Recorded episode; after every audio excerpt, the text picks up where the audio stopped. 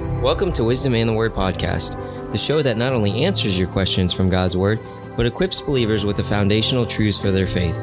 We're excited that you've taken time to join us and hope that today's content is valuable to you.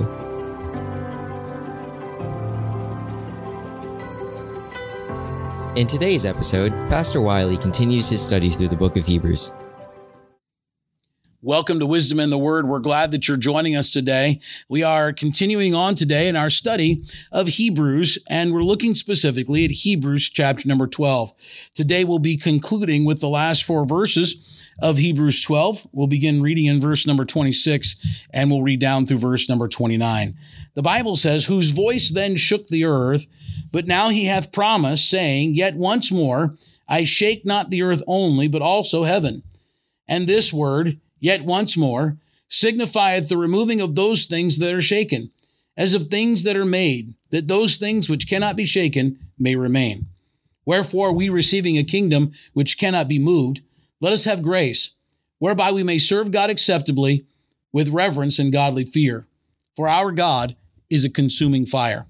This particular section is closely related and must be understood in relationship to the previous context. Uh, as we looked at verses, uh, the earlier verses, uh, going back uh, to verses 18 to 24, we said that there was no comparison. The comparison that is being given there is a comparison between Mount Zion and Mount Sinai. Mount Zion, uh, again, represents uh, the ending place, the eternal city, the uh, end of a Christian's life. And of course, Mount Sinai was the place where the covenant uh, was made, the Old Testament covenant was made at Mount Sinai. And our, our writer here is our author is again contrasting and comparing the difference between the two mounts. He compares the two mounts.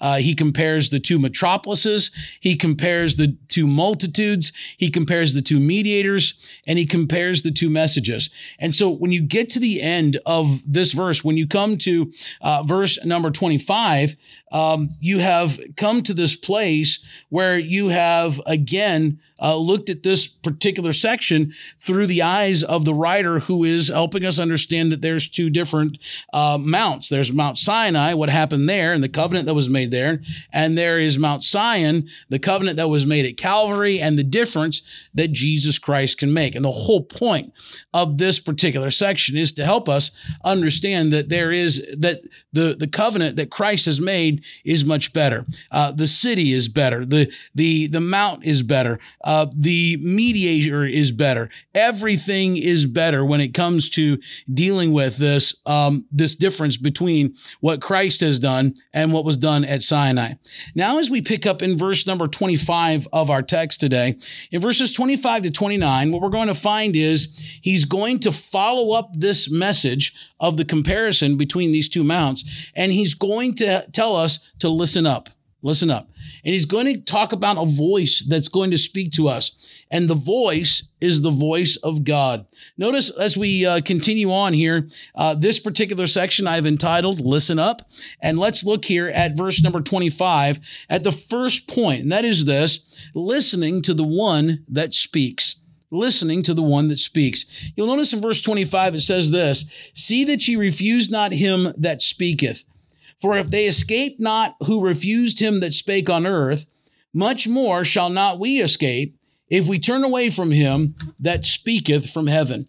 Now, again, he's comparing the two, and he's comparing the two mounts, comparing the two metropolises, and he's talking about the one that speaks from the mount. Now, if you go back into chapter number two, the concept of escaping was something that we were introduced to back in chapter number two, when he says to us, How shall we escape if we neglect so great salvation? Which at the first began to be spoken by the Lord and was confirmed on us by them that heard him. Now, again, he's using the same type of thought here in these verses. He's talking about escaping. He says, See that refuse not him that speaketh, for if they escape not who refused him that spake on earth, much more shall not we escape if we turn away from him that speaketh from heaven. That is going back to these two mounts when there was rumbling and thunder in the Mount Sinai. If they didn't escape the one that spoke on earth, how are we going to escape the one who has spoken from heaven? And what he's giving us here is a warning. This is again a warning of apostasy. It's a warning of neglect. It's a warning of walking away. It's a warning of not receiving the truth. This has been consistent throughout uh, the book because so many have been returning back to, they've been returning back to that former covenant.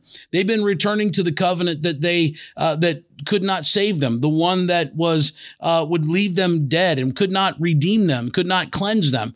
And the writer is here telling us that you need to come to the only place where you can get cleansing, the only place where you can get help. So don't refuse the one that speaks. If they couldn't refuse and they couldn't get away from the one that spoke from Mount Sinai, how much more are we going to be in, in greater danger to the one that speaks from heaven, specifically speaking of Jesus Christ? He's going to say here in, uh, in verse number 24, he would say that the blood of the new covenant speaks better things things than that of Abel right? So again, the thought here from verse number 25 is the one who speaks from the earth right? The blood that spoke, Abel's blood cried out for vengeance, and God brought retribution on the basis of that.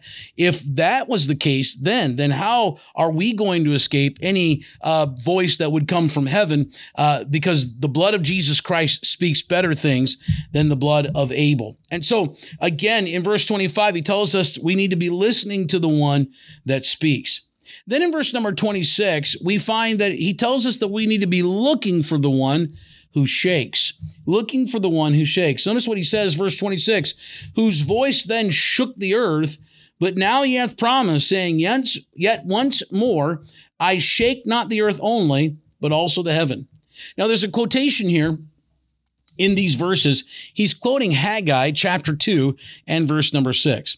And he's drawing an allusion to what Haggai said in, in Haggai 2, and he's making a present day reality out of that prophecy that there is going to be a shaking that's going to take place that when God begins in judgment and God continues and he brings this earth and brings this world to uh, a matter of, of reckoning, when that reckoning takes place, there's a shaking that's going to take place. You'll notice he says in verse 26, whose voice then shook the earth. When we think about God, the psalmist presented the voice of God as a voice of many waters, a voice that sounded like thunderings. When we think about the voice of God, we should think about it in a in an awesome and reverential type of tone. The voice of God that created the world, that spoke all things into existence, that one day will shake this world once again. And there is coming a shaking of this world. People may deny it. Scoffers may look at it.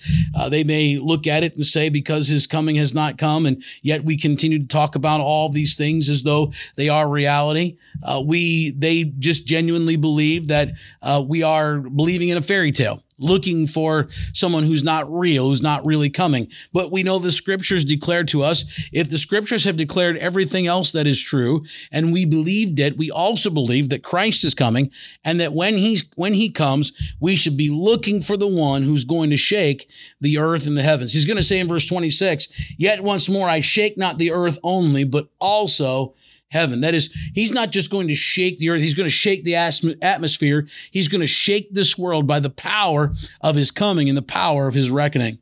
Then we notice in verse number 27, he tells us we need to be learning from the one who is secure. You'll notice he says, and this word, yet once more, signifieth. Now he's going to tell us. I quoted to you Habakkuk or Haggai chapter 2 and verse number 6. Here's what it means. And this word, or what I just quoted to you, yet once more signifieth the removing of those things that are shaken, as of things that are made, that those things which cannot be shaken may remain. You know, there are some things in this world that cannot be shaken. There are some things in this world that are immaterial, that cannot be taken away. When we think about what happens to us in trouble and suffering, we should recognize in our lives that there's certain types of things that God uh, may allow into our lives and the devil may do to us and the world may do to us. But there are things that cannot be taken and they cannot be shaken. There are things in your life that cannot be taken and cannot be shaken. Your joy, your salvation, your peace. Those things cannot be taken and they cannot be shaken. There's coming a day when the world will be shaken. The, the earth and the heaven will be shaken again. But there are certain things that will not be shaken. In fact, he says, he says that those things that are shaken are things that are made, they're tangible, that those things which cannot be shaken may remain.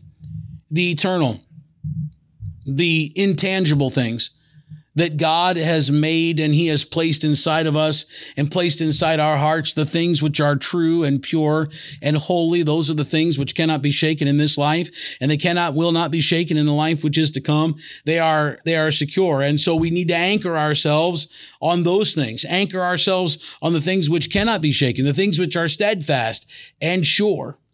He tells us that we need to be learning from the one who is secure. Who is it that is secure? Where are, where is our security? Our security is found in Christ. Our assurance is found in the Lord Jesus. That is, that those things which cannot be shaken may remain. This passage that he quotes in Haggai, he says it signifies the removing of those things that are shaken the taking away of those things which are temporal. And the world is coming. Peter would talk about a time when the world will be melted with fervent heat when there would be a, a time coming when there will be a renewal, a reframing of the worlds, of the heavens and the earth. We believe that day is still coming. The writer of Hebrews is indicating that. And then in verses 28 and 29 here today, he tells us that we should be living for the one who is supreme. Living for the one who is supreme. He says in verse 28, Wherefore we receiving a kingdom which cannot be moved, let us have grace, whereby we may serve God acceptably with reverence and godly fear, for our God is a consuming fire. Now, as he talks about living for the one who is supreme here, he tells us that there is a life that can be lived which is acceptable to God. He tells us at the first that we have received a kingdom which cannot be moved. That is, it cannot be shaken and it cannot be taken away. This kingdom, if you are saved by the grace of God, you are subject in the kingdom of Almighty God.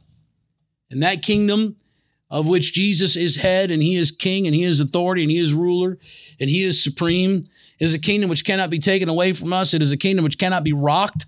It is a kingdom which cannot be removed. It cannot be torn down. It is an eternal kingdom. He tells us in verse 28, which receiving a kingdom which cannot be moved, contrasting that there is a kingdom in this world which cannot, can be shaken, but the one that God has given us cannot be shaken. Going back to the earlier thoughts of the two covenants and the two cities and all the things that he contrasted earlier on in verses 23 and 20, 22 to 25. Now he comes here and he says that because we are members of this kingdom which cannot be shaken and cannot be taken away, he's going to say, let us have grace because it is grace. It is God's favor. It is God's enabling that we need. For what purpose? That is grace whereby we may serve God acceptably with reverence and godly fear. There is a right way to be able to serve the living God. There is an acceptable way to be able to serve God. I know sometimes we focus in today's culture about on things that um, on on God accepting us and being accepted by God and not having to do anything to be accepted of God. And while it's true that God loves us, and that God cares for us and He died for us, knowing who we were and what we were. While all those things are true, we also know that it is true that when we trust Christ as Savior, that God has a way, an acceptable way for us to serve Him. He wants you to serve Him in the right way. He wants me to serve Him in the right way, the right heart, the right motives, uh, with the right right pursuit, with the right attitude.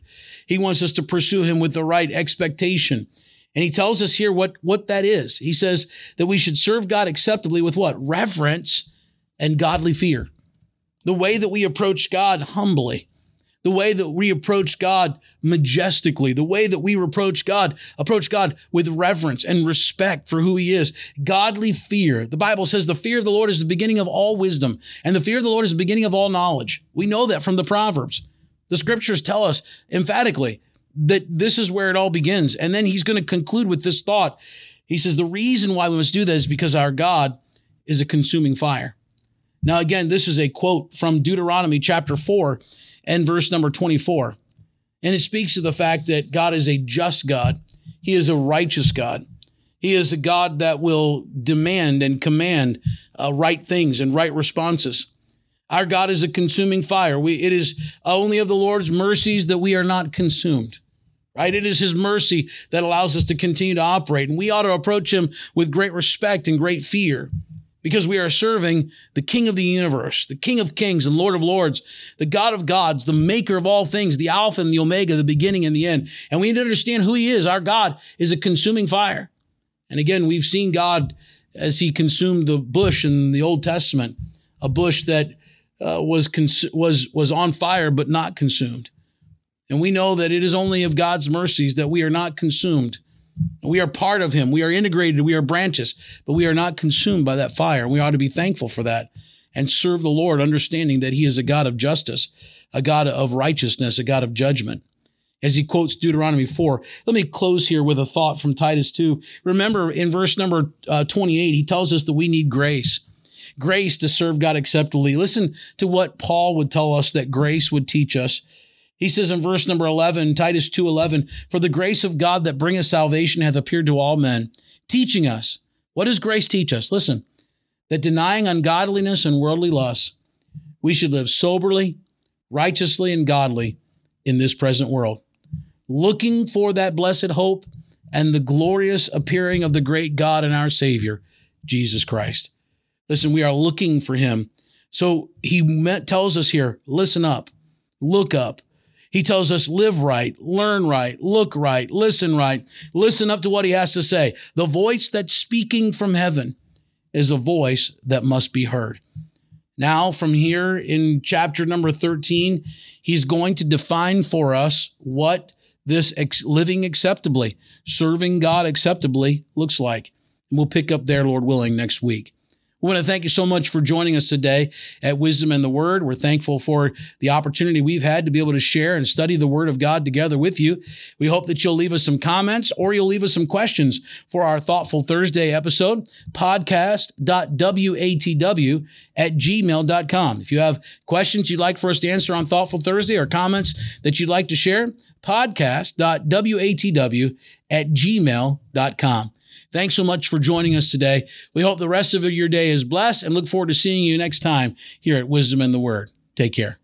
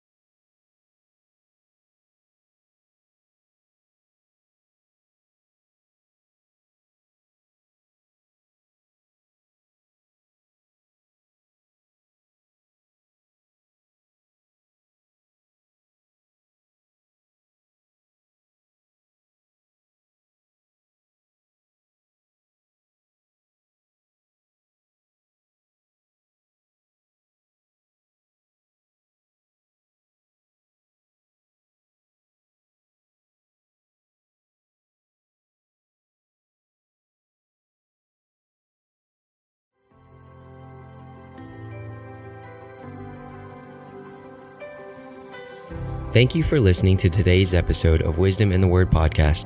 If you've enjoyed today's episode, we invite you to support us by subscribing, rating, and reviewing this show on your favorite podcast app and sharing something you've learned on social media. Thanks again for joining us, and we hope to see you next time on Wisdom in the Word.